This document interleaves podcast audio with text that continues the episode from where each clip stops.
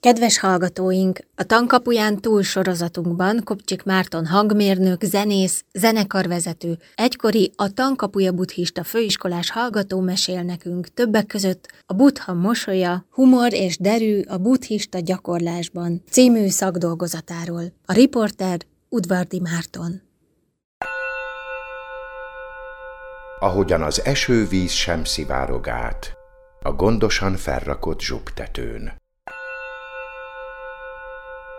A tank kapuján túl.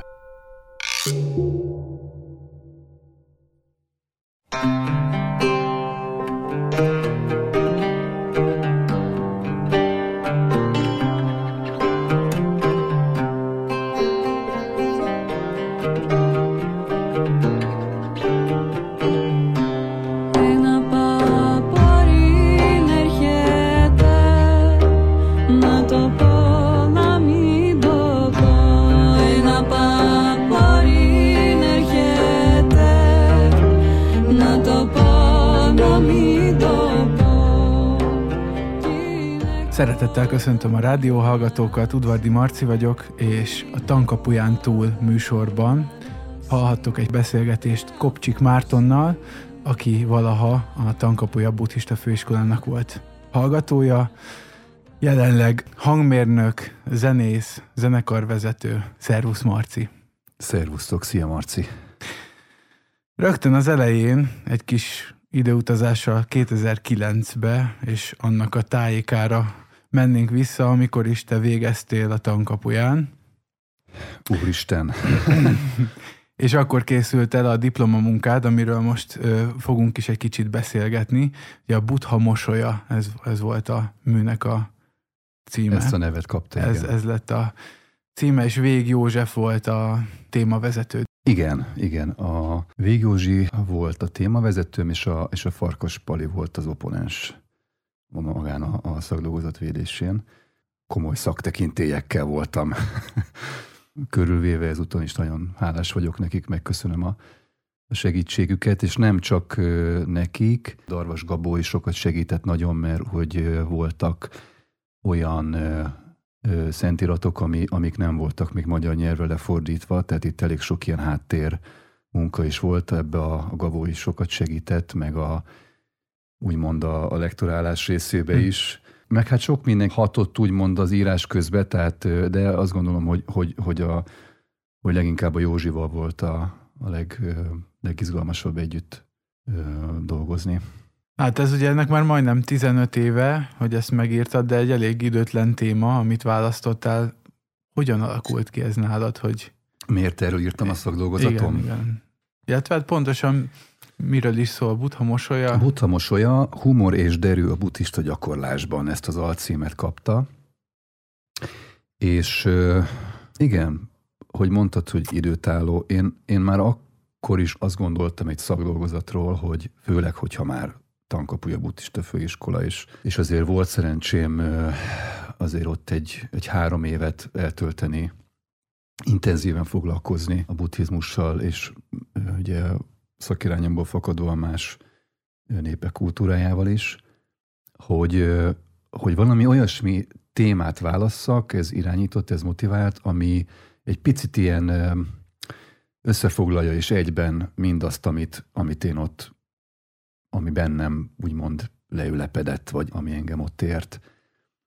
Ugye a buddha mosolya az egy kicsit ilyen költői oké, okay, mit is jelent a buthának a mosolya, mi rejtőzhet e mögött a kép mögött. Ez igazából egy kép, ami arra utal, hogy mi történik a gyakorlás során.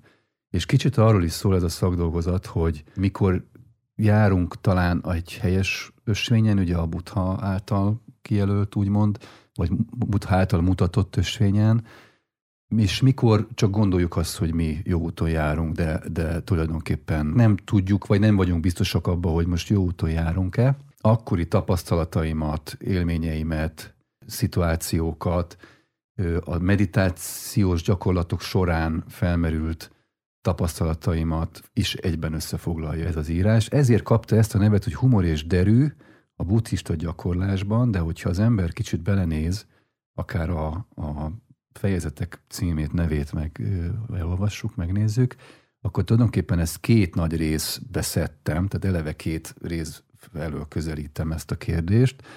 Az egyik az maga ugye a meditáció során mi történik, illetve a, a tanítás során hogyan van jelen, vagy lehet jelen a humor.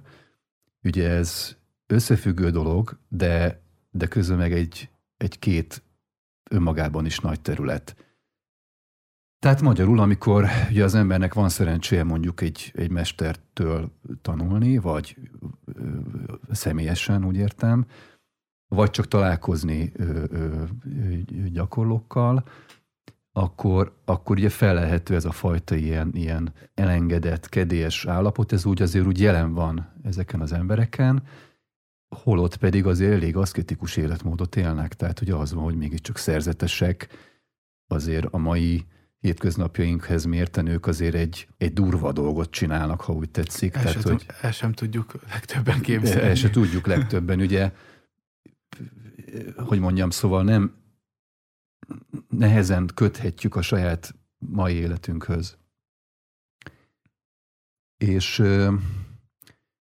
mégis ugye az ember, mikor beleszalad egy-egy ilyen találkozásba, és, és az van, hogy, hogy hihetetlen humorérzék. Tehát, hogy, hogy tapasztalod azt, hogy, hogy a tanításban hogy használják, mint egy úgymond ügyes módszert, ha úgy tetszik, vagy mint egy eszközt a, a humort. Ahogy elkezdtem ezzel foglalkozni, rögtön jött ez, hogy hát ezt nem lehet kihagyni a szakdolgozatból ezt a részét, és akkor elkezdtem utána olvasgatni ugye ilyen egyéb a tibeti vonalon is ilyen bolond szerzeteseknek ugye titulált sztoriknak, meg történeteknek, ugye, hogy, hogy ez hogy jelenik meg ugye a buddhizmuson belül ez a fajta, akit ugye az átlag nép, vagy az emberük, ez a, ez a bolond mest, a bolond különcnek titulálnak, de hát ugye közben azért ott komoly bölcsesség lakozik ám a, a dolgok mögött, és ez nem csak egy bele képzelt valami, nehéz ezt így kiragadva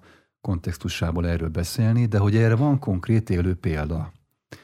És, és erről is szól a szakdolgozat, tehát hogy arról, hogy, hogy hogyan találjuk meg az örömünket a gyakorlásban, hogy miért fontos ez, amikor meditálunk, és, és amikor, amikor a tanátadás része van, tehát hogy erről ugye az ember ö, ö, hall, akkor ez jelen van tehát tulajdonképpen nem leválasztható ez a dolog mutatanításairól, az én véleményem szerint erről is szól ez a... A bolond mesterekről jutott eszembe egy érdekes párhuzam, ugye a taró rendszerében is maga a bolond kártya az a nullás, ami az egész játékon kívül van, tehát nem kapott számot. Igen. Kívül áll az egész, az egész színjátékon. Igen, igen, igen, igen. értem, Ez... hogy mire gondolsz. Eh, ahogy olvastam a, a, a munkádat, eh, ö, eszembe, azon gondolkoztam, hogy egy teljesen laikus ember számára, aki e, találkozik a buddhizmussal, vagy hogyha megkérdezünk valakit, aki nem annyira ásta bele magát, akkor nagyon sokszor a nevető buddha jut először eszébe. Tehát ez, egy, ez az egyik ilyen legdurvább kép, ami, ami, ami ahogyan leképződik ez a vallás azok felé, akik nem... nem igen, nem is ismerik behatóan. És és aztán, hogyha valaki elkezd olvasni a vallásról, akkor az a szenvedés. Tehát az alaptanításokat elkezdi megismerni, akkor szenvedés, a, a vágyakozás, a vágynak, a vágynak a feltüntetése, mint az oka minden szenvedésnek, és egy csomó olyan dolog tárul fel, ami hát egy, ö, ha, ha nem is a nevető butha, hanem egy, egy kiegyensúlyozott mm, derűs buddha szoborban nem ez jutna eszébe az embernek. Tehát itt felmerül az, és ezt vezetett tulajdonképpen, ezt is szépen végigvezet a dolgozatban, hogy ez a derű, ez mire épül. Tehát, hogy mennyi munka van benne, és hogy, és hogy a, a mennyi bele, befektetett gyakorlás gyakorlatilag, aminek a végeredménye lehet az, hogy az ember eljusson oda, hogy egy felülemelkedett derű jelenjen meg.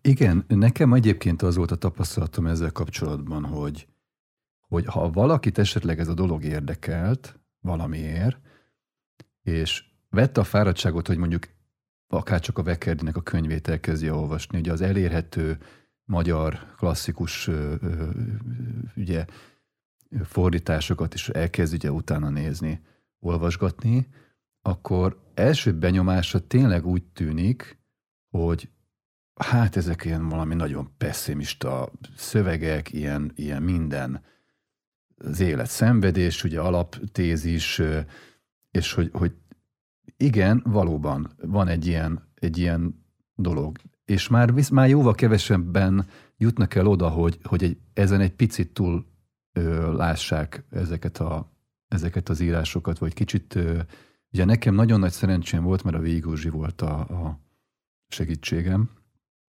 és hát a Józsit nem kell ugye bemutatni a hallgatóknak, ugye ő egy Akár nagyon, be is lehet. Nagyon régen láttam, remélem egyébként, hogy, hogy jól van. Hát ő már akkor is egy két lábon járó virtuális könyvtár volt, abban az értelemben, hogy, hogy hihetetlen, hogy milyen összefüggéseibe volt képes látni adott témakört, úgyhogy nekem a Józsi mindig olyan volt, hogy mindig mindenről képes volt beszélni.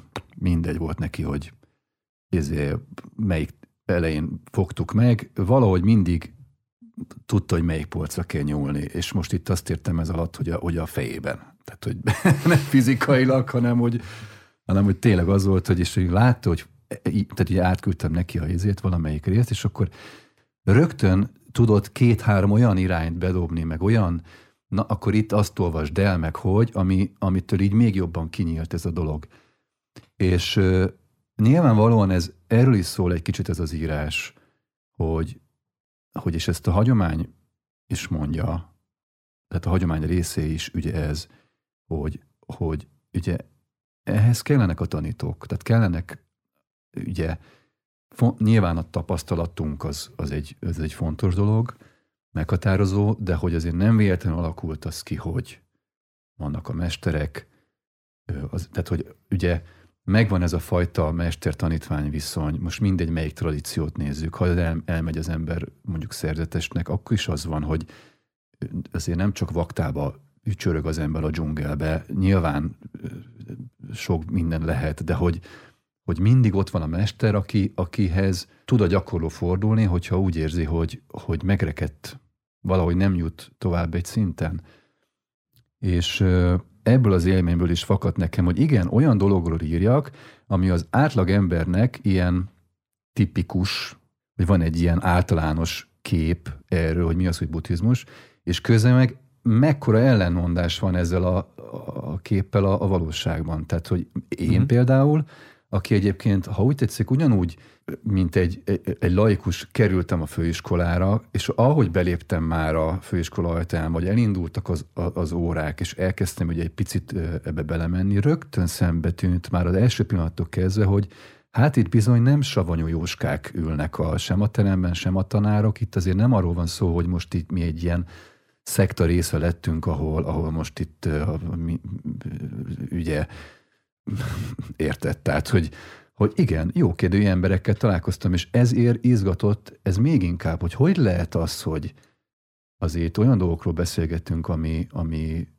felborítja az ember, embert, akárhogy nézed, és, és a világ legtermészetesebb dolga az, hogy erről ezzel foglalkozunk, hogy, mm. hogy, hogy ez van, és, és igen, ahogy mondtad, hogy ez egy másfajta dolog, és ez igaz, hogy itt humorról, meg örömről beszélgettünk, de én ezt elég részletesen taglalom a, a, a, szakdolgozatomban, hogy persze megvan ezeknek a humor, a nevetés, örömnek az ilyen általános fizikai, emberi, és persze szociológiai vonatkozásait is beleírom, ha úgy tetszik természetileg mi ez, mi az, hogy nevetünk, ugye, elég sok ilyesmi van benne, meg pszichológiailag ugye? Milyen hatása van. Amiről viszont van szó, az, az ugye a belátásból fakadó öröm. Ez ugye külön kifejezés is van erre. Tehát igen, valóban ez arról szól, hogy, hogy amikor a gyakorlás során beláttunk valamit, itt ugye, erre az upék sára, vagy upék hára gondolsz? Erre? Igen, igen. Amiből a bölcsességünk ugye ö, eredhet, tehát a belátásnak az öröme. Uh-huh. És ugye persze ennek fokozatai vannak, de akárhogy melyik részét megnézzük, mindenhol az öröm ott van valahol, tehát egy picit ott van. és ezért motoszkált ez a fejembe, hogy tulajdonképpen valahogy ide is jutottam a, a szakdolgozat írás közben, hogy, hogy, hogy tulajdonképpen a butha is erre jöhetett rá, amikor, ha emlékszel a történetre, amikor nagyon sanyargatta magát, és nem tudom hány napig nem vett magához élelmet, és egy szár rizsen ugye írta, hogy élt, ahogy, és akkor rájött, hogy belátta, hogy ez nem az az út, ugye, amikor közvetlenül a megvilágosodás előtt. Ez a történet is egy, egy, egy szerintem egy nagyon fontos eleme a gyakorlásunknak, hogy mi belássuk azt, hogy ha esetleg nem, nem jó úton vagyunk, és miből látom azt, hogy nem jó úton vagyunk? Hát ott, hogy szenvedés kíséri az utamat. Mm. Tehát, hogy, hogy, hogy abból indulok ki, vagy azt tapasztalom, hogy amikor az ember jól gyakorol, akkor eljut bizonyos belátásokhoz, amik bizonyos örömérzetet is okoznak. Tehát, hogyha úgy tetszik, ha az ember tudatosítja azt, hogy, hogy milyen szintjei vannak az öröm érzetének, akkor ez egy mint egy ilyen útjelző táblák segítenek bennünket abba, mm-hmm. hogy mhm. igen, még az úton vagyok. Hiszen, hiszen a gyakorlásomnak látható, tapasztalható, megfogható az eredménye. Nyilván nem azért feltétlenül, tehát nem a, azért az öröm érzetért gyakorlunk, hanem egyszerűen konstatáljuk, mint egy mellékhatás, ugye, hogy igen. És ez az, amit, amit mondjuk az ember rögtön észrevesz, amikor egy nála tapasztaltabb mesterrel vagy tanítóval találkozunk. Miért? Hát ugye ők olyan megvilágításban tudnak adott témába hozzánk szólni, hogy úristen, hát tényleg igaza van. Tehát, hogy mert ugye ő, ő, ő egy abból a abból a színből, és ettől nagyon jó tanár, erről is szó van a szakdolgozatban, hogy mitől jó egy tanító, hogy, hogy meg ez a jogába is jön, a, a ottani tapasztalataimból is, hogy, hogy képes arra, hogy felmérje, lássa, hogy akik ott ülnek, azok oké, okay, nyitottak erre a dologra, tehát már ugye beszélhetünk arról, hogy darmatanítás van. Na de hogy tudnom kell, hogy ők most éppen milyen szinten állnak, és hát nyilván a kérdéseikből, vagy a kérdésekre a válaszokból ez mindig egyértelmű. De hogy ez valami elementáris élmény, amikor, amikor ez úgy telibe talál. Ez biztos te is tapasztalhattad, mikor így olyan helyzetbe érezted magad, hogy fú, ez most pont, pont e-, erről, erről fog, ez, ez foglalkoztatott, és nem is beszéltél erről, de valahogy tudod, így összeállt a, a levegőbe, hogy, és akkor összeáll valami, ami ad egy képet, és az tiszta. És nem mersz hozzá nyúlni, de tehát, hogy ezek olyan élmények, vagy tapasztalatok, tapasztalások, amiket az ember szerintem sose felejt el ilyen szempontból. Tehát nekem a mai napig a, a szakdolgozat írásomról ez maradt meg, hát azért nem ma volt, mikor 10, nem tudom, 15 éve volt ugye, hogy ez történt, hogy nem tudnám persze minden szavát visszaidézni, de az élményem, az a vele, az írás közben eltöltött idő, az, az mai napig az velem van. Mm. Tehát érzem azt, hogy jó, amikor én ezzel foglalkoztam, akkor én ezzel foglalkoztam. Mm. És, és pont, hogy most ugye mondtad, hogy szeretnél erről velem beszélgetni, és így mondtam is neked, hogy milyen érdekes, mert pont egyre inkább, tehát elkezdtem azon gondolkodni, hogy jaj, de jó lenne újraolvasni. Tehát, hogy volt egy ilyen dolog, hogy mit írtam akkor, tehát most valahogy pont egy olyan fejezete lehet az életemnek, ahol úgy tűnik, hogy arra az élményre, és úgymond egy picit vágytam tudat alatt, vagy nem tudom, akarom ezt túl sem magyarázni, de hogy érted, amit mondok. Igen. Tehát, hogy mégis az van, hogy na akkor nézzük meg, és akkor elkezdtem fellapozni, és akkor emlékeztem, hogy fú, amikor azt írtam meg, amikor ez volt, vagy amikor valakikkel erről beszélgettem, uszón, vagy a főiskola könyvtárába, vagy itt ottam ott, hogy, vagy amikor mondták mások később, hogy figyelj, már elolvastam a szakdolgozatodat, és hogy, izé, hogy te, volt olyan, aki hogy arra hivatkozott az ő szakdolgozatába. Ez jó érzés volt, mert, mert csak annyit láttam ebbe, hogy, hogy valószínűleg ott, hogy mondjam, ott valami ott meg összeállhatott ott valami kis dolog. Aminek örülök. Jó visszajelzéseket kaptam rá, és ez, ez jól esett így, hogy, hogy ezt emberek így elolvasták, meg így. Nem is tudom, mit, mit kérdeztél előtte, kicsit elkalandoztunk a... Én is leragadtam kicsit ott, ahol a, a? a, a belátásból ö, ö, érkező derűről, ahogy beszéltél, ugye, és egy nagyon izgalmas függeléke van a, a dolgozatodnak, és ott például van egy ö, ö, olyan írás, ami egy leírása egy tanátadásnak Takahashi Daikitól, ö, aki arról mesél, hogy amikor Soto ö, szerzetes lett, ö, akkor mennyi ideig egy kínszenvedés és a túlélés volt gyakorlatilag a, a kvázi gyakorlása, vagy pont, hogy nem gyakorlásának a fókuszpontja, egészen addig a pillanatig, amíg eszébe nem jutott az, amit az édesapja mondott neki, mielőtt ele, elengedték otthonról, hogy felhők és víz, vizek, felhők és vizek, azt hiszem ez, ez volt az egyetlen dolog, amivel útnak eresztette az édesapja, és volt egy ilyen fordulópont a gyakorlásába, ami után azt mondja, hogy onnantól kezdve nem is tudott volna kényelmesebb dolgot elképzelni, mint az azen és a szerzetesi lét. Én azt gondolom, hogy, hogy ez egy teli találata, hogy fogalmazol, és, és ez egy, ez egy nagyon izgalmas része volt a szakdolgozatom írásának, ez, a, ez amit egyébként így a függelékbe le is közöltem, meg ugye a diktafon felvétel formájában ugye hallható is.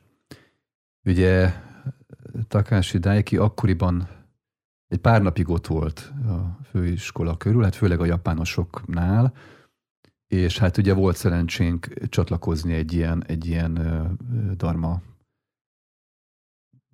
beszélgetéshez, ha úgy tetszik nekünk is. És hát, hogy mondjam, ízott a levegő. Ízott a levegő a sarokdarmában, nem, nem kicsit. És hát aki ott volt, azt szerintem nem felejti. Én nekem az egy, ez egy mai napig egy, egy meghatározó élményem volt több szempontból is. És ezért is éreztem fontosnak ezt a, a, ennek a, a, a, a, úgymond közlését, mert tulajdonképpen nagyon sok minden, amiről a szakdolgozatomban beszélek, az, az itt ott tökéletesen meg is valósult, de úgy, hogy iskola példájaként. És aki, hogyha esetleg fel, felüti vagy fellapozza a másért, nem ezért szerintem érdemes elolvasni, hogy ott mi történt. Egy, találkozol egy emberrel, aki pici gyerek, vagy hát ugye pár éves kora óta egy mai világról beszélünk, tehát hogy nem, tehát hogy 21. századról beszélünk. Ö, szerzetesi életformában most mindegy, hogy milyen okból fakadva kerül. És egyébként tudom, mi volt az érdekes, hogy megjelent ez a, az ember, és én nem ismertem őt, tehát egyikünk se ismerte őt. Lehet, hogy japánosok ezt, ezt másképp látják, mert ugye ők, nekik volt szerencséjük vele egy picit több időt tölteni. Én, amit láttam, hogy ő, tehát, hogy azt láttam rajta, hogy jobban képbe van napjaink dolgaival, mint én. Hm. Hogy az Istenbe lehet ez? Már bocsánat, hogy, hogy ezt mondom. Tehát, hogy, hogy egy szerzetes. És azt látom rajta, tehát, hogy Érted, mit akarok mondani? Tehát, hogy ez, ez egy megdöbbentő érzés, hogy tapasztalat, meg érzés is, hogy, hogy azt gondolnánk, hogy hú, hát a szerzeteseket azok elvonulnak a világtól, és akkor kiszakadnak, ugye nem foglalkoznak a, a világnak a mozgásával, és akkor megjelenik itt egy szerzetes, aki, akin azt látod, hogy képbe van. Gondolom, gondolom ami, kint, rajta, ami hogy... kint zajlik, az, az még kiélezettebb az ő szemsz, szemszögéből, tehát hogy még, hát, még kontrasztosabb azt látni, hogy a dolgok hogyan mennek így, amúgy. Igen, meg az az elementáris erő ebben számomra az volt, hogy akkor most mi az, hogy belátok valamit, vagy megértek valamit? Mm. És amikor azt tapasztalom mondjuk máshol, vagy más helyzetekben, hogy, hogy úgy gyakorlunk, hogy elvonulunk valahova, és akkor úgy persze annak is megvan a maga tapasztalat, tehát ez is hihetetlen élmény úszón, amikor klasszikus elvonulásaink voltak, és csak fény, meg hát emlékszel, te is biztos csináltál ilyesmit. Tehát a mai napig em, velem van az az élmény, amikor egy hétig nem volt benyomva a mobiltelefonom. Nyilván most, aki tudja, hogy csak e- egyszerű dologra, vagy nem szólaltunk meg egy hétig. Tehát hmm. nyilván a, a, a ezek is életre szóló élmények. Mai napig erre gondolok, mikor azon, hogy érzem, hogy tele van az agyam, megy a mozi, ugye, ahogy azt mondtuk, és hogy, és hogy ez hogy van. Ezek is kellenek. De hogy azért, hogy mondjam, amikor találkozol egy, egy olyan gyakorlóval, aki, akin azt látod, hogy ez a csávó itt él, úgy, ahogy mi. Ő, tehát ő nem, nem azt látom rajta, lehet, hogy ez nem így van, de, de azért meglepődnék, mert tényleg ez, ez hogy valahogy sugárzik az emberből. Az, hogy rád néz, és látod azt, hogy, hogy úgy lát téged, ahogy lát, érted? Tehát, hogy, hmm. hogy ö, annak van egy, ilyen, van egy ilyen hihetetlen ereje. És, és nem akar ő, ő nem akar téged meggyőzni. Nem arról van szó, hogy egy, van egy látásmód, amit minden áron rád akar erőltetni. A Buddha így gondolta, hogy, vagy mit tudom én. Tehát, hogy nem. Vagy hogy olvassuk a szentiratokat, és akkor na, mit, miről szól ez a tanítás? Ugye itt is erről volt szó, hogy felolvastunk egy szöveget, és akkor miről szól ez? És akkor elindultak különböző vélemények, hogy ez meg erről szól, ez meg arról szól. És amikor rájössz arra, hogy, hogy aha, most akkor ez miről is szól?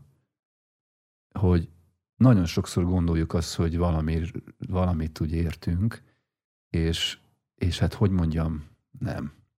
Vagy fogalmazunk inkább úgy, hogy bizonyos szintű a bizonyos szinteken tudunk megérteni dolgokat. És amikor például megjelent a, a, a Takashi Daiki, ő rögtön, tehát fel sem merült az, hogy ő szövegeket úgy elemezzen, buddhista szövegeket, hogy a buddha arra gondolt, hogy fel sem merül be. Tudod, mi merült fel benne? Az ő életének a tapasztalatai. Mm. Ez mekkora, mekkora különbség az, hogy ő, hogy hiszen mi más számít? A te saját tapasztalatod. Tehát az, hogy ott vagy, és akkor rögtön olyan példákat mondott, hogy amikor a felhő, meg a víz, meg, a, meg amikor volt ez a kígyós jelenet is, hogy hogy nem mert átmenni az úton, mert hogy azt gondolta, hogy kígyók. Ott érdemes elolvasni, tényleg, ha más nem ezért, hogy, hogy tényleg az ember ott ül, hallgatja, és akkor arra jössz rá, hogy ez egy élő dolog. Ilyenkor jössz rá arra, hogy mi az élő átadás, mi az élő tanátadás. Ez, ez, ez amikor tényleg azon, hogy együtt átélünk dolgokat, felébreszti a, a mester úgymond benned, és látod japánul, tehát hogy, hogy ott volt a, Szemerei Marci, és fordította, tehát nem volt ennek se nyelvi akadály, akadálya, se kulturális akadálya, a, meg volt a közös érdeklődés, meg az, hogy nyilván ott ültünk a sarokdarmába, tehát azért volt egymásra egy, egy hihetetlen nyitottság, és átjött, átjött a, a dolog. És tudod, az volt az érdekes az egészben, hogy, hogy azért az egy picit kellemetlen helyzet voltám ott a, a tehát ő vendégként szerepel csatlakozott az órához de, de hát azért az, hogy mondjam, tehát kellemetlenül sült el az a, az a beszélgetés, és hát azért, hogy mondjam, lehetett látni a, a magyar tanáron, hogy szerintem megviselhette, megviselhette ezt úgy lelkileg, hát azért konfrontálódottak a dolgok. És tudod, mi volt utána az érdekes, hogy ezt már kevesen látták, ezt nem is írtam le a szakdolgozatomba, vagy nem olyan jellegű dolog, csak úgy láttam ezt, hogy, hogy amikor lement ez az egész óra, és mentünk a dolgunkra, mentünk a következő előadásra, akkor láttam, vagy szemtanúja voltam annak, hogy megy ki a, a, a, a japán mester, és jön vele szembe a magyar mester, és hát láthatóan a magyar egy, egy kicsit így magába volt, és akkor így a, a Daiki mester így szétnyitotta a kezét, és akkor e, ezé, maestro, és átölelte a magyar tanárt, és röhögtek, tehát feloldódott úgymond a, a, a érződött, hogy úgy feloldódott a kettőjük között lévő feszültség egy, egy úgymond egy ölelésben és egy nevetésben, ez is, ha úgy tetszik, ö, ö, na ez volt az a pont, amikor úgy éreztem, hogy akkor én ezt szeretném a szakdolgozatomba is behozni, mert oké, okay, nyilván ez is benne van, hogy emberek ugye mégiscsak különböző véleményünk van, ha úgy tetszik, beszélgetünk, vitatkozunk, halandók vagyunk, bár, tehát hogy most ez nem, nem arról szól, hogy most az ember úgymond megalázza az egyik a másikunkat. Tehát tudod, azért ott van az emberben egy kicsit ez a, hát, hogy mondjam, ilyen kis személyes érintettség, amikor ilyen van. Még egy, furcsa, de még egy darma beszédbe, és ott van a kis személyes érintettség, tehát hogy, hogy ez azt gondolom mindenkivel előfordulhat elvégre nem buthák vagyunk, de bár nagyon vagy mondjam, érdekel a, a dolog bennünket. És akkor tudod, ez olyan jó volt nézni, hogy ez úgy feloldódott. És akkor az volt benne, úgy éreztem, hogy láttam, hogy akkor ez végülis a dolog ment tovább, és azért ott helyre lettek dolgok téve rendesen. Nevetés.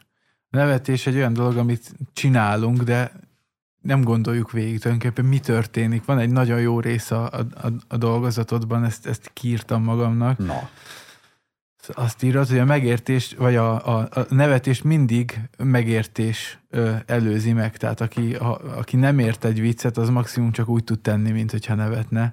És a nevetés az, a, az az a cselekvés, ahol a gondolatok és az érzések összeérnek, vagy harmóniában vannak. Tehát valahogy egyidejűleg van jelen, és ráadásul egy kellemes élményről van szó az esetek nagy részében.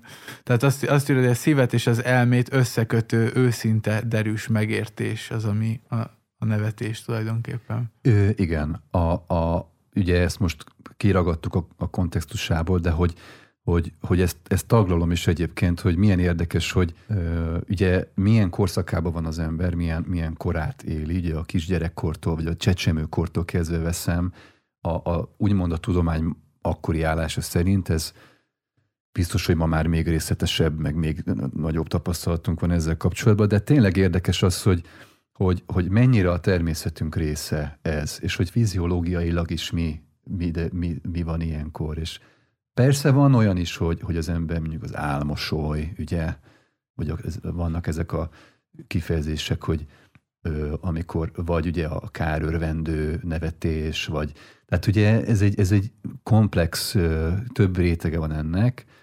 Én nyilván nem a nevetésről nem, sosem úgy beszélek a szolgáltatomból, hogy általában vagy minden nevetés. Nem arról beszélek, hogy igen, azt a nevetést, amit belátás előz meg, az, azt azt azért úgy mindannyian úgy érezzük, és hát ugye akár, vagy gondoljunk csak arra, hogy, hogy amikor, és ennek persze fokozatai vannak, mondjuk amikor ragályos nevetés törik. Egyébként nagyon érdekes, hogy most ezt mondtad, mert hogy annak idején, amikor ezt írtam, ugye engem mindig is érdekelt a, a, a zene meg a hang, hangtechnika. Ugye ma is ugye a főiskola, főiskolai évek alatt is ment ez párzamosan. Ugye én úgy kerültem a főiskolára, hogy, hogy, hogy előtte egy hangtechnikai iskolát elvégeztem. Tehát én már végzett hangtechnikusként kerültem a, a, a főiskolára. És hogy engem nagyon érdekelt a zene, meg az akusztika, és a, a, a Pap János, nem tudom, biztos ismered, ugye Zenakadémián tanító tanár, akusztikát tanít a Zenakadémián. Ő írta ugye a Hangember hang című, ez több olyan írást, ami, ami ilyen pszichoakusztikáról szól, nagyon érdekes dolgokról, de hogy a Jánosnak egyébként a másik nagy veszőparipája az a humor. És olyan érdekes volt, hogy, hogy ez nekem egy kicsit összekapcsolódott ezzel, hogy, hogy a főiskolán írtam a szakdolgozatomat, és közben én átjárogattam be, sunyogtam úgymond a Zen Akadémiára, megkérdeztem egyszerűen, hogy ne arra, hogy engem annyira érdekel ez a akusztika, meg egyébként is, hogy beülhetek-e a Persze, persze, nagyon kedves volt, beengedett, és akkor picit beszélgettünk, nézd, és pár órát behallgattam úgymond a, a Zeneakadémiára is, rögtön kiderült, hogy mindenféle akusztikai méréseket csináltunk, meg hogy, hogy ilyen abszolút hallás közeli eredményeket. Szóval nem is az a lényeg, de hogy, hogy a humor meg a nevetés bejött. És viszonylag sok tapasztalatom, amit aztán felhasználtam a szakdolgozatba, az így a hangokon keresztül jött, úgymond, meg a Jánoson keresztül, igen, mert nagyon érdekes, és ő is írja ezt, hogy, hogy, hogy maga ez, hogy, hogy a vicc, tehát hogy mi a vicc, meg a humor, és ezt én is több helyen hozom be a szakdolgozatomba is, hogy milyen érdekes, hogy az ember a legnyomorúságos helyzet, a legnyomorúságosabb helyzetében is képes, ha képes felülemelkedni, akkor, akkor, akkor képesek vagyunk úgymond egy nevetésben kitörni. Tehát, hogy ezt tényleg tapasztaljuk saját életünkön, hogy, hogy és igazából erről is szól, hogy amikor képes vagy már nézőpontot váltani, és a saját, úgymond idő, a saját nyomorúságos helyzetedet egy picit madár távolatból tekinteni, akkor valahogy mégiscsak röhögsz ezen, ha más nem magadon, vagy a helyzeten, Tehát, hogy igen, amikor átfordul ez a történet, akkor ez bizony igen vicces is tud lenni, és ez nem egyfajta ilyen, hogy mondjam, nem elfordulás a dolgoktól, hanem pont, hogy a dolgokhoz való fordulás. És hát igen, van ilyen, hogy, van ilyen, hogy az ember akár ilyen ragályos nevetésbe tör ki, és, és, és hogy mondjam, az, az utána néma csend. Tehát ugye az, az egy olyan szintje lesz a, a, a, a dolgoknak, hogy úgy, úgy utána, hogy nem szólasz, meg nem érzed, hogy meg kell szólalnod, mert tapasztaltad biztos te is, amikor úgy egyszer csak úgy csend támad. Igen. És akkor úgy, úgy nem szívesen. Úgy érzed, hogy ha megszólalnék, valami olyat mondanék, ami ennél több, de nem tudok. És akkor úgy inkább így maradunk csendbe. Én ezeket a pillanatokat nagyon szeretem, nagyon megbecsülöm. A hangmérnökként is a, leg, a legnagyobb dolog, amit meg tudok becsülni, az a csend. Mert mert az a viszonyítási pont, abból indulsz ki. Te tudod, te zenész vagy, amikor zenélünk, mit csinálunk. Tehát, hogy, hogy nem csak hangokat rakunk egymás után össze-vissza, meg ahogy éppen hajzénk van, hanem, hanem ez egyfajta, ha úgy tetszik, költészet, egyfajta, egy, egy, egy, egy kis, kis rendszert, ha úgy tetszik. Persze ez sokszor nagyon, nagyon szabadnak tűnik, meg nagyon ö, ö, ilyen, ilyen megfoghatatlannak tűnik, de ez mégiscsak egy, egy, egy rendszer, egy viszonyrendszer, egy, egy, egy, egy organikus valami. És ezt én sokrétűen kérdezted itt a beszélgetés elején, hogy, hogy régen találkoztunk, meg régen voltam a főiskolán, de hogy mi az, amit úgymond az évek során így magammal vittem. Azt gondolom, hogy ez az egyik ilyen dolog, hogy, hogy, hogy ezeket a pillanatokat értékeljem, és amikor, amikor, amikor gyakorolsz, vagy gyakorlok, és megadom azt a tiszteletet, úgymond végső soron ez egy, ez egy hihetetlen nyitottság, hogy leülsz, ha belegondolsz, erről is írok egyébként a, a szakdolgozatban, hogy a szív megnyitása, ez egy külön fejezet. Hogy mi az az attitűd, mi az az állapot, amikor, amikor az ember leül, és, és elkezd meditálni. És hogy, hogy ez egy olyan tapasztalat, amit aztán, ha átélsz, akkor utána a hétköznapjaidban is óhatatlanul át fogsz élni. Viszed magaddal. Először csak egyszer-kétszer, aztán egy kicsit többször. És amikor már az van, hogy a munkád során is éled, a hétköznapi kommunikáció itt során éled,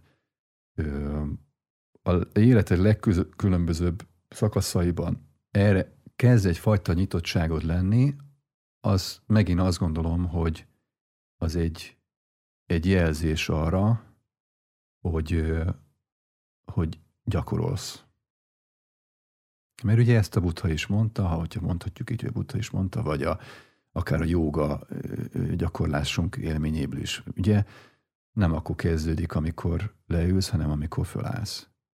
Tehát, hogy, hogy ez, ez egy folyamatos élményem volt mindig a főiskolán is, amikor leültünk minden reggel fél, mit tudom én, kilenckor, azzal kezdtünk, hogy a nagy dormába a farkaspali vagy a nem tudom éppen kivel meditálunk, és én, ahogy ezt elkezdtem csinálni, ugye én messziről jártam be, én vidékről jártam be a főiskolára éveken keresztül, tehát nekem az a fél kilenc, az, az egy fél hatos kelés, egy óra a busz, fél óra metró, tehát érdekes, hogy de, mivel ott volt az, hogy én azért megyek be, hogy majd meditálni fogok, képzeld el, hogy egyfajta ilyen zarándok úttá változtak a reggeleim. Furcsa dolog. Tehát, hogy nem, gond, nem, most nem az, hogy izé, fú, ez a gyerek elszállt, tudod, nem, hanem egyszerűen az aktus, hogy fölkelsz reggel, együtt kelsz a nappal, ülsz a buszon, ugye körülötted az élet zajlik, és akkor így mikor tudod, csinálod egyszer-kétszer, amikor áttörik ez, hogy ez nem egy hogy ez nem egy motorizált, egy rutinszerű valami, hanem egy kicsit belegondolsz, hogy mit csinálok? Hát utazok be órákat azért, hogy aztán leüljek. Tudod, egy kicsit így átkattan az emberbe, és azt vettem észre, hogy a reggeleim olyan értékessé váltak. Igen, igen. Az volt, hogy így micsoda érték az, hogy látom a napot felkelni. Hogy 30 valány évesen milyen kevésszer élem meg ezt, hogy te hányszor nézel napfelkeltét, naplementét, hányszor szentelsz erre időt? Hát mondanom se kell, hogy mióta nem járok be a főiskolára kevesebbet, de akkor az egy intenzív időszak volt.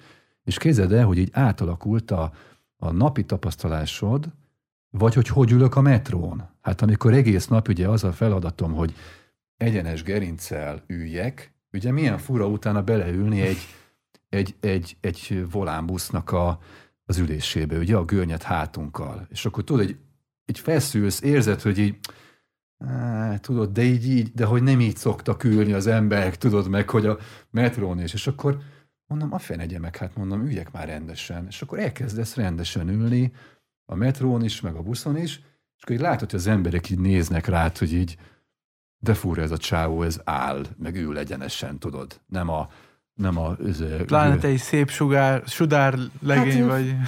Feltűnő jelenség lehettem, lehet, de hogy azt akarom ezzel mondani, hogy szépen lassan ez ugye, ahogy így ezek a tapasztalatok bekúsznak a, a hétköznapjainkba, akkor mondom azt, hogy ennek a dolognak van értelme, ennek a dolognak van ö, hatása, és, és legutolsó dolog az, ami, ami, ami, ami ez valami, hogy mondjam, tehát ez, tudod, hogy mit, mire jöttem rá, hogy ez közelebb visz ahhoz, mint amit a japán mesternél láttam.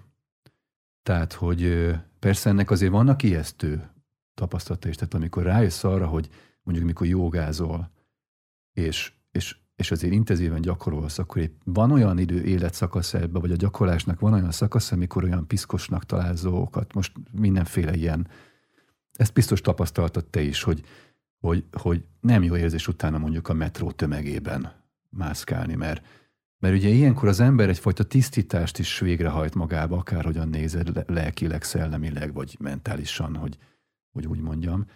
És azért óvatatlanul ott van az a, az a, hát ez kosz, az kosznak érzed, amikor olyan emberek között van, ahogy tudod úgy. Tehát, hogy úgy van ebben egy ilyen, és hajlamos azt gondolni az ember, hogy kicsit ez a, hát a nem is ilyen gőg, de érted, mire gondolok, hogy picit így ilyen, ilyen kívülállóként, tehát hogy elhatárolódsz azoktól a dolgoktól, hogy, és akkor, tehát van egy, ezt én tapasztaltam magamon is, hogy, hogy így, hogy mondjam, az ember úgy felberül egy ilyen vágy benne, hogy na akkor, akkor elhatárolódok dolgoktól, és akkor, akkor, akkor inkább óhatatlanul azok fele vonzódom, ahol ezt a dolgot megtalálom.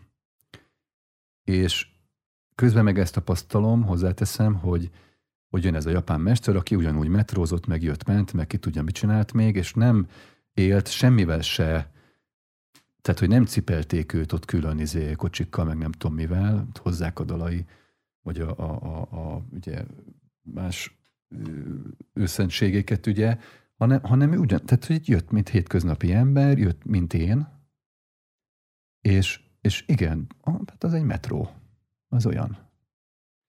Tehát, hogy mondjam, ez a, ez a fajta hétköznapi élmény, ami bennem jött, az, az erre vitt, hogy igen, ezt tapasztalom, ezt érzem, ez része ennek a dolgok, dolognak, nem éppen kellemes, de ez is része a dolognak, tehát tudod, a gyakorlással ez így szépen ö, alakul, változik, feldolgozódik ben az emberben, és ö, Nekem a kapcsán mindig izgalmasak voltak azok a ö, csapásai ezeknek a szellemi utaknak, ami pont ebből a koszosságból indul ki, tehát hogy a, mit tudom én, a halbélevő mahászítha, vagy, vagy vagy most ez tényleg ez egy, az egy nagyon szélsőséges dolog, de Indiában az agorik például, tehát hogy a, a, a félelemmentesség, vagy a, vagy a minden, mindent jelenségnek való elfogadás, tehát hogy ez van, -e, tehát hogy, de értem, amit mondasz. Szerintem persze. minden idők egyik legszebb szimbóluma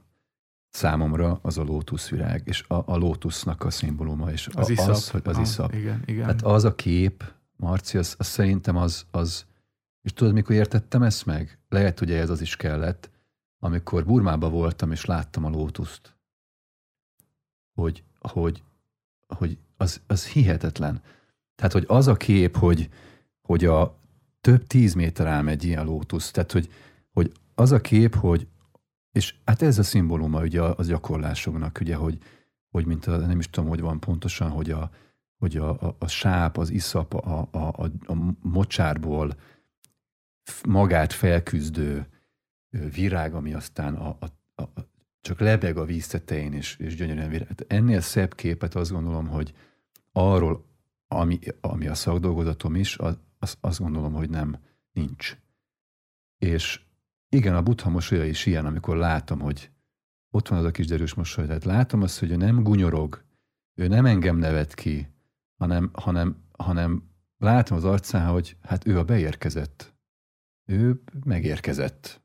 És akkor oké. okay, és túl van már ezen. Túl van azon. már ezen, és akkor ez csak egy, nyilván ezt ábrázolják aztán, de hogy, hogy ez ami gyönyörű, és kim voltam Burmába, és akkor még hoztam is haza egy úgymond emlékbe egy, hogy ugye ott termesztik a lótuszt, vannak több fajta lótusz van, de hogy azt szokták, abban sejmet csinálnak, nem tudom, tudod ezt, tehát hogy így a, hogy megtöröd a lótusznak a szárát, elkezded így húzni, húzni, kijön belőle egy ilyen kis, hát nem vagyok botanikus, de hogy egy ilyen, egy ilyen kis, mint egy sejem szál.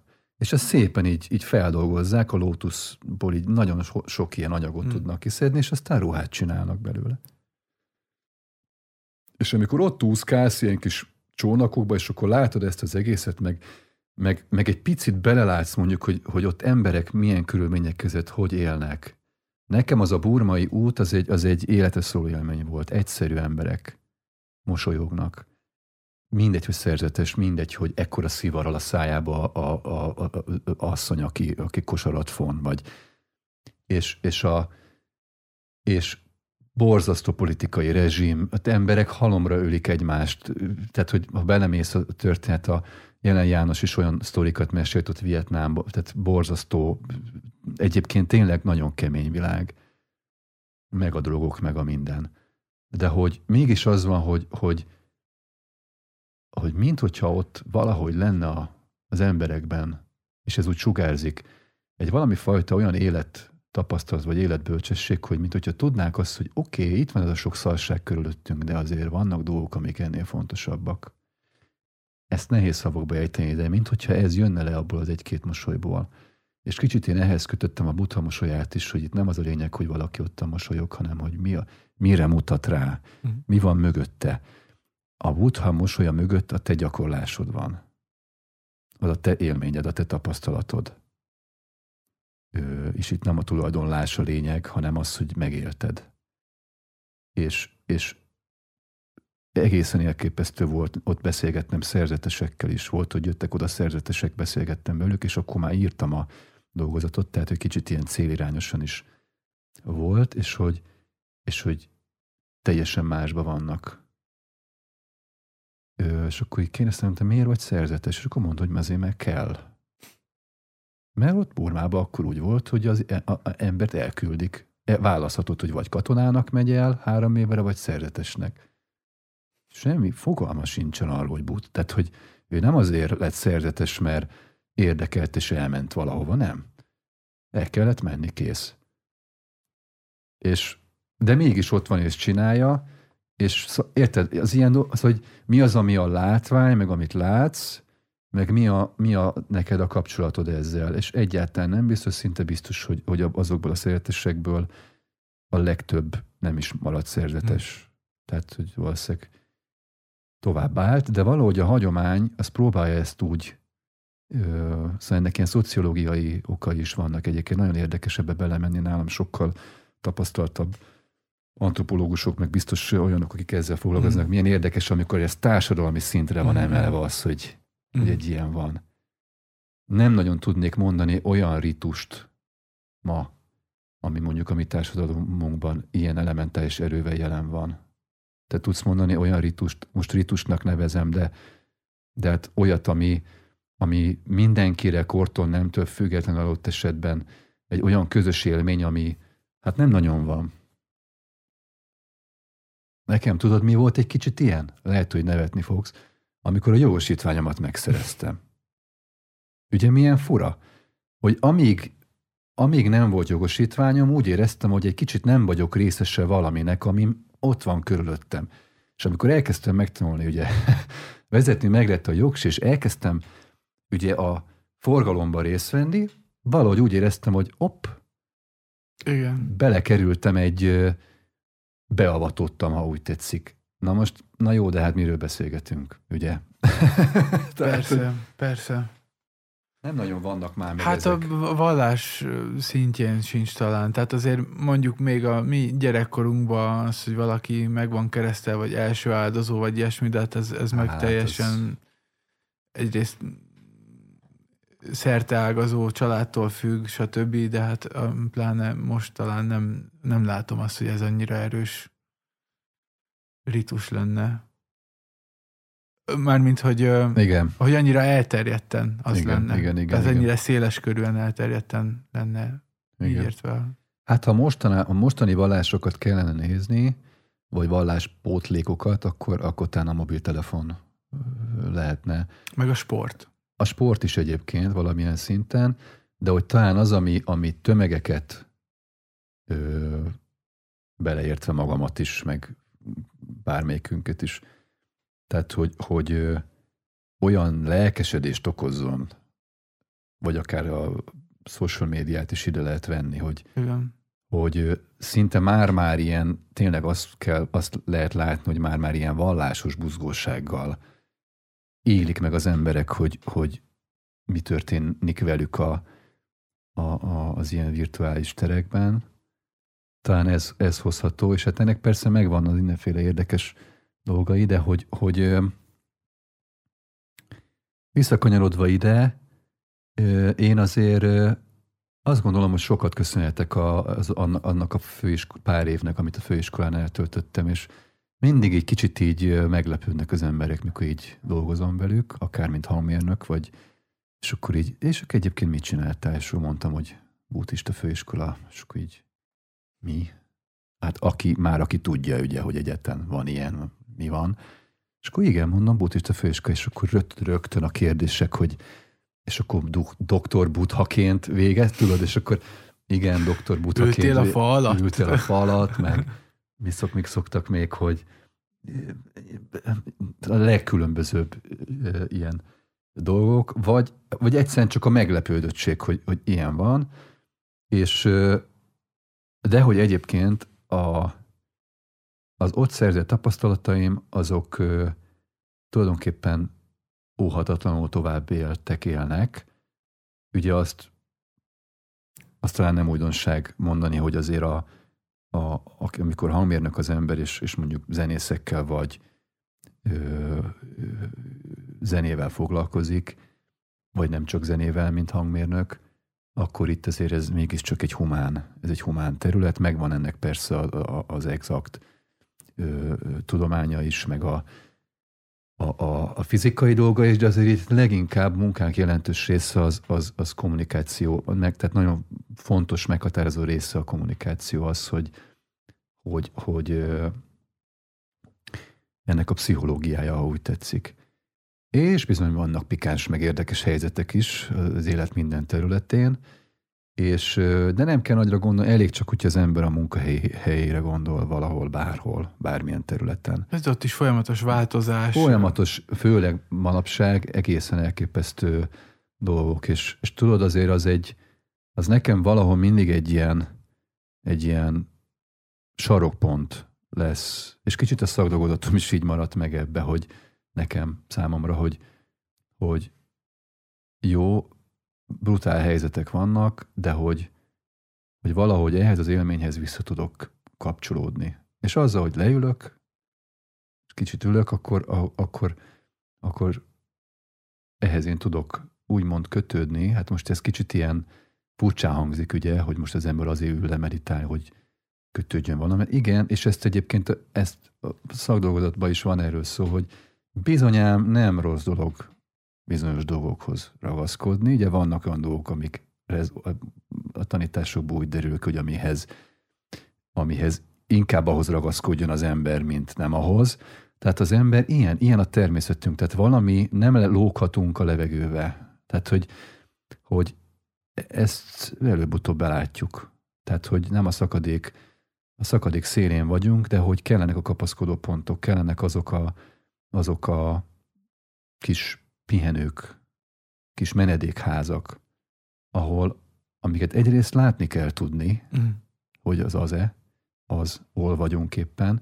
Másrészt pedig elfogadni ezt a helyzetet, hogy ez bizony így működik. Nem lehet, ha túlfeszülünk, vagy túlmegyünk, akkor átestünk a másik végletbe. Tehát, hogy meg lehet, persze lehet, csak nem jó, nem oda visz.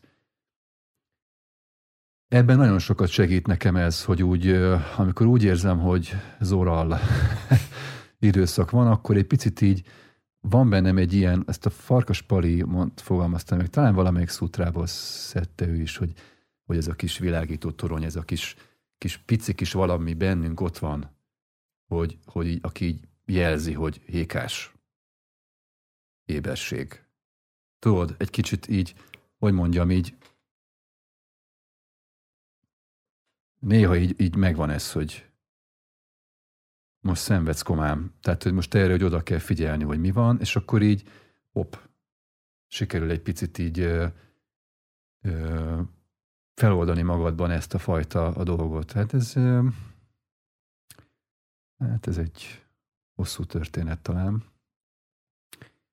Ö, van olyan rész az életemnek, amiről azt ér, gondolom ma, hogy picit visszafejlődött, és ez is rávilágít arra, hogy mennyire fontos az, hogy az ember ö, ne essen ki egyfajta ritmusból, mennyire fontos az, hogy, hogy, hogy csinálja mindig, csináljon, hogy tartsunk így. Ugye ez is, ez is ott van ebbe az egész dologba, hogy, hogy igen, és ezt nagyon jó tibeti tanítók is mondják, hogy a, a, akár csak a, a, a Szóval a legegyszerűbb ilyen, ilyen, ilyen meditációs kézikönyvek, amik, amik ugye erről szólnak, hogy, hogy hogyan ülj le gyakorolni.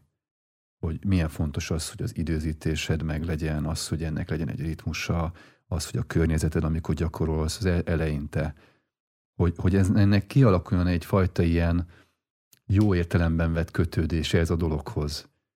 Hiszen ezek, ezekben elkezdesz tudni akkor bízni, mert ha elkezdesz ebben tudni bízni, akkor, akkor megnyílsz, és ahogy megnyílsz, úgy elkezded a dolog ö, ö, megjelenik az örömérzet, tehát el, elindul az, hogy, hogy, hogy, enne, hogy ezt jó csinálni, ennek van egy, van egy termékeny hatása ennek a dolognak.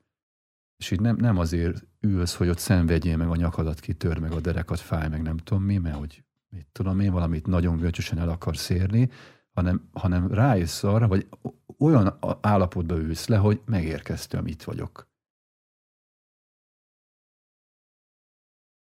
És akkor ez egyszer csak, hát most gondolj bele a menedék. Hát régen egy, hogy, hogy, hogy mondjuk, ugye milyen, milyen, amikor, ugye én kim voltam Burmában, én láttam dzsungelt.